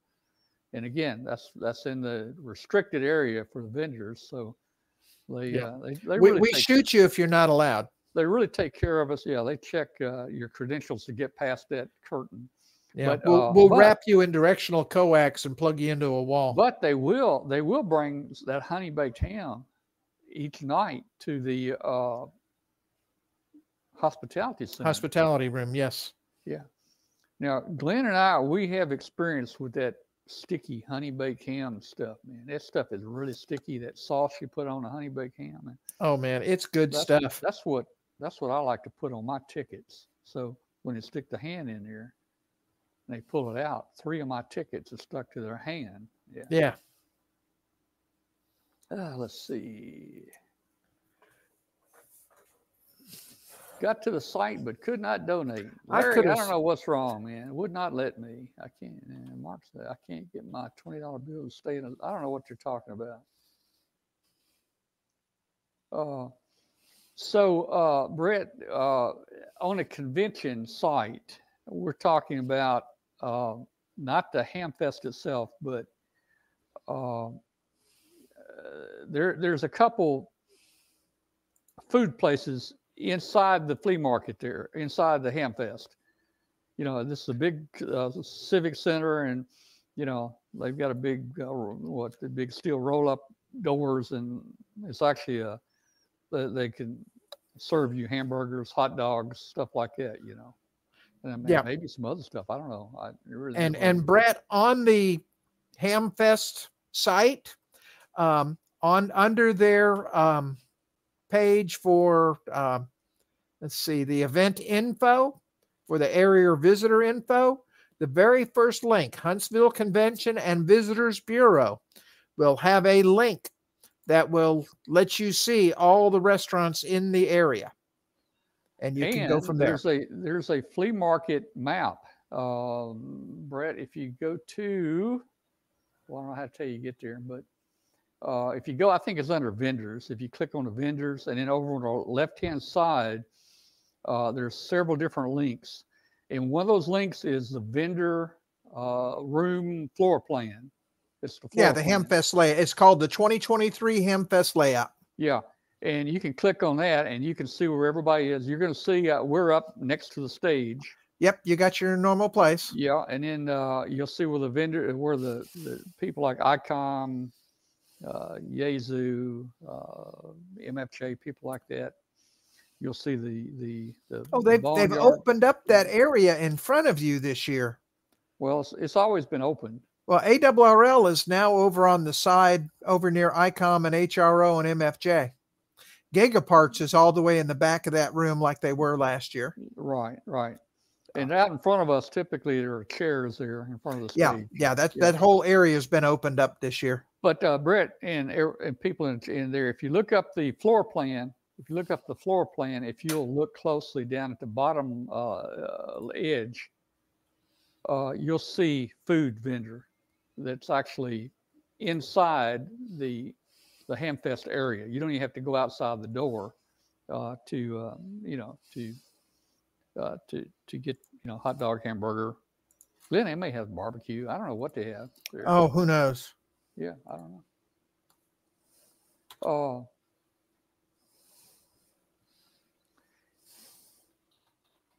If you look up the rhythm, R Y T H rhythm, rhythm. Well, let me look here. If you look up rhythm restaurant in Huntsville, you'll see it's in the convention center. Rhythm. How you spell rhythm? R Y T H M Or rhythm. R R T H Y. I don't know. R Y T H M, I believe. Rhythm. I think it's called the Rhythm uh, Restaurant. Let's see if. I can't find that in this little list. Yeah. And it may, it's probably not going to be on the Hamfest site, but um, No, I'm on the Huntsville link. yeah, you can walk here and not even go Local outside, You know, restaurants. from uh, you know. Uh, now I think Brett Brett's at a different hotel, and uh, R H Y T H M. Brett says he's getting a 404. And Okay, Brett, your that page is not developed yet. The four that 404 page. Uh, go to vendors. Go to I just gave him a I just gave him the link for the you? restaurants directly. Oh, I, okay. I was I was just going to get into the floor map.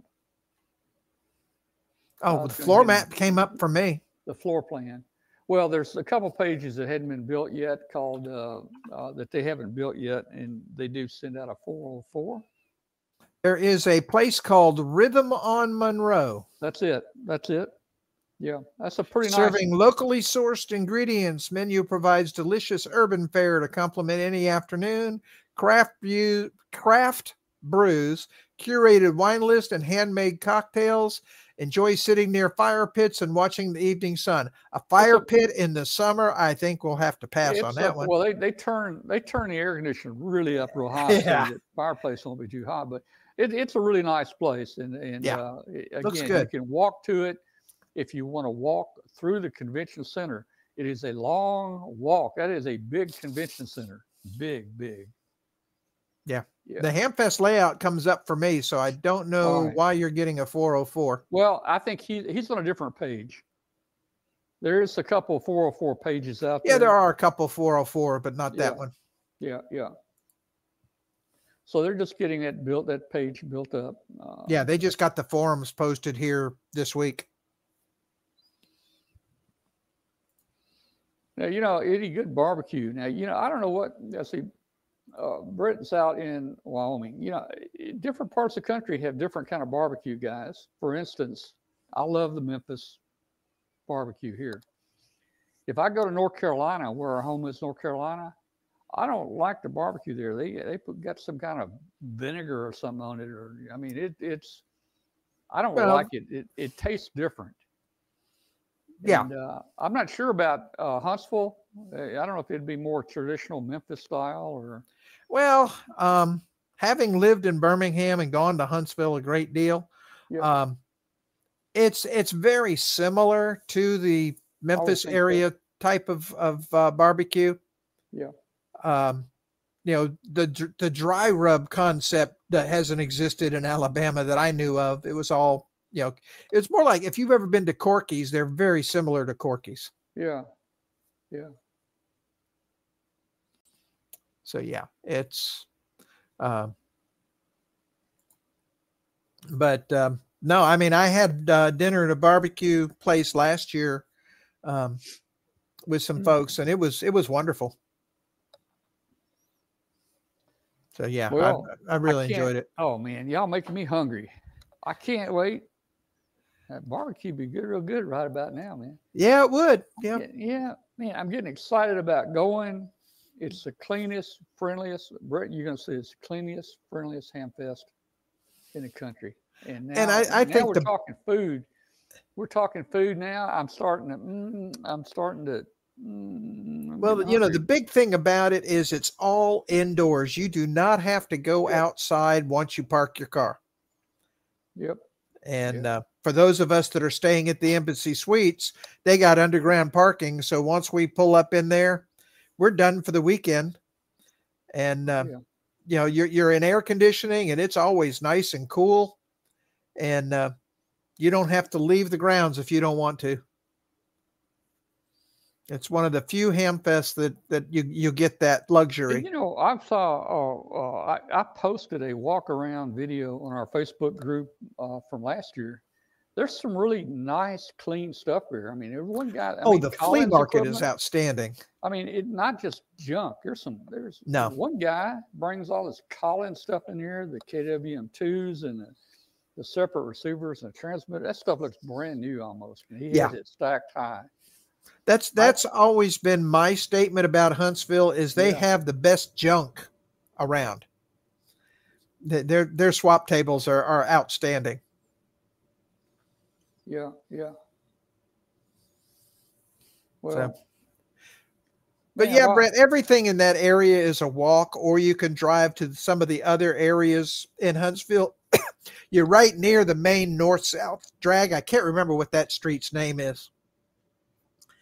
Um, but you're right out next to the north south main drag, and then there's an east west, is uh, I think it's University, and you've got every restaurant known to man, probably within about a, five mile radius of the place. Well, and Gigaparts, Gigaparts are going to have a big booth set up too. Now they don't bring a lot of stuff in like they used to.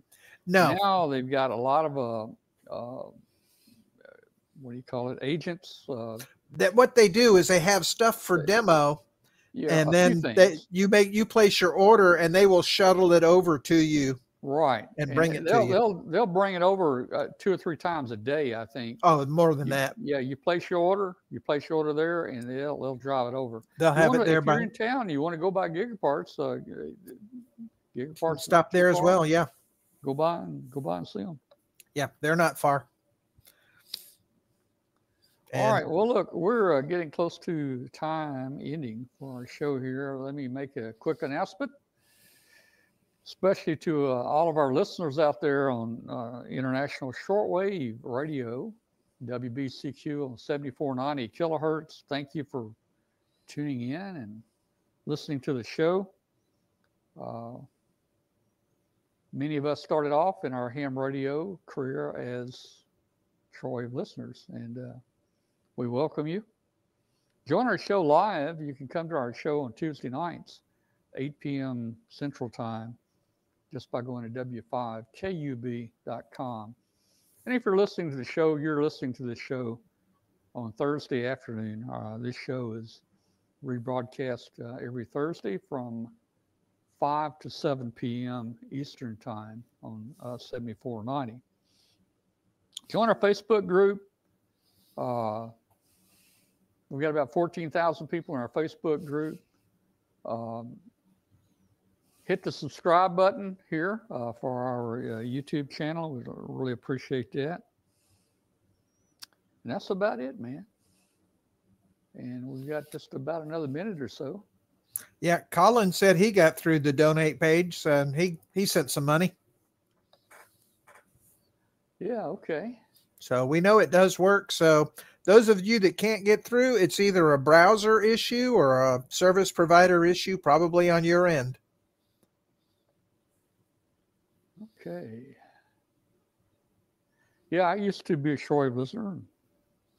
I jumped straight into ham. I was went from nobody into CW one swell foop. Yeah, well, you know, at 16, uh, you know, I, I, I jumped into ham radio. I was That's 15. Got me started.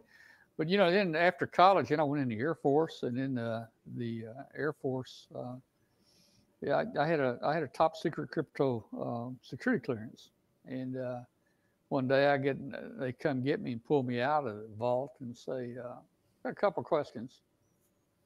You ever talk to Russia? You, ever, you ever got any mail? Yeah, and I used to get QSL cards from Radio Havana, Cuba, Radio Moscow, and somehow they caught on to all this. And they, they were, they, man, they were asking me, now, you, you got mail from Russia? You, you got mail from Cuba? So, I mean, I explained it to him. I, you know, you know, I was out, I was out. My clearance was probably taken away for like two days or something, but uh, they gave it back to me. But man, it got me in trouble. Yeah. well, you're talking all those foreign stations. Yeah, yeah. Oh man, I think my first uh, shortwave radio was a great big Zenith. It was one of those big console models. You know, it was about four and a half foot tall, it's about Yeah. four feet wide. Had the big round dial in the middle there. I wish I still had that thing. And uh, you know, it had shortwave band on it, and of course AM on it. And uh, man, you could really pick some stuff up with that thing. I don't even know whatever happened to that. Man, isn't it funny how stuff like that disappears over your life, man? Like I wish I had kept my original HW16. Yeah. Fortunately, I was able to to pick one up a couple years back, so I've Yeah, yeah. Yeah. got this got the rig that was my novice rig, just not the exact rig. Yeah. So All right. Well, I'm going to say good night to everybody out there. Uh, we made the show work tonight, even though the computer had blown up. Uh, I probably had many hours of work trying to figure out how to put all this back together. Because if you saw how many cables were laying on the floor right now, the thing about this uh, app that, that Glenn and I are using, it, ha- it it does almost everything on one computer, and uh, but it has limits. And uh, uh, man, I've got so many audio cables in and out to each of the different PCs and USB converters and HDMI to USB converters and uh, oh man, I got so much stuff connected between these guys that I may never get it put back together. Good night, everybody. Enjoyed it. We'll see you next week. see you next week. We'll see you next week. And uh, hey, I'd be interested. Anybody in the chat room uh, have any ideas? Should we keep the show going or should we just go ahead and cancel it and uh, take it easy and retire after 10 years? I'm considering it. Yeah, I'm considering it. Okay. Good night, everybody. Night. Let's see.